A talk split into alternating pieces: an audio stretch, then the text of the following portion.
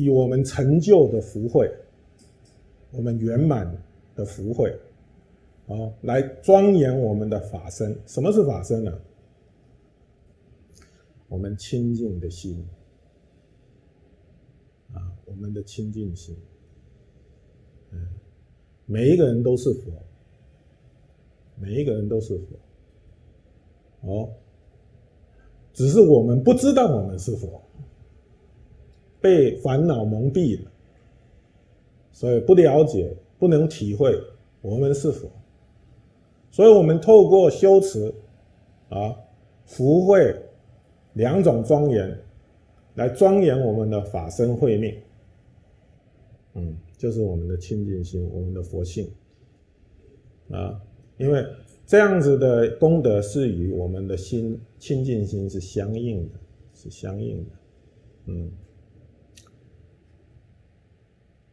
那么有了这个福慧呢，就能够成就恩德、断德跟智德，啊，三种功德，这是佛具备的功德。